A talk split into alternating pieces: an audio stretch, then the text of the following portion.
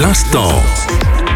L'instant lifestyle. Hello hello, c'est Noéline pour l'instant lifestyle. Si vous aimez vous balader en Belgique tout en faisant une activité ludique, alors je vous propose le géocaching. Je vous assure que c'est une activité faite pour vous. Le principe est très simple. En fait, vous devez vous balader et retrouver un objet qui est généralement une boîte en plastique grâce à des coordonnées GPS qui sont fournies par le cacheur. Alors, ce n'est pas aussi facile que ça pour trouver une cache puisque oui, on vous donne des coordonnées GPS, mais il y a aussi souvent une énigme à résoudre. Donc elles sont très bien cachées.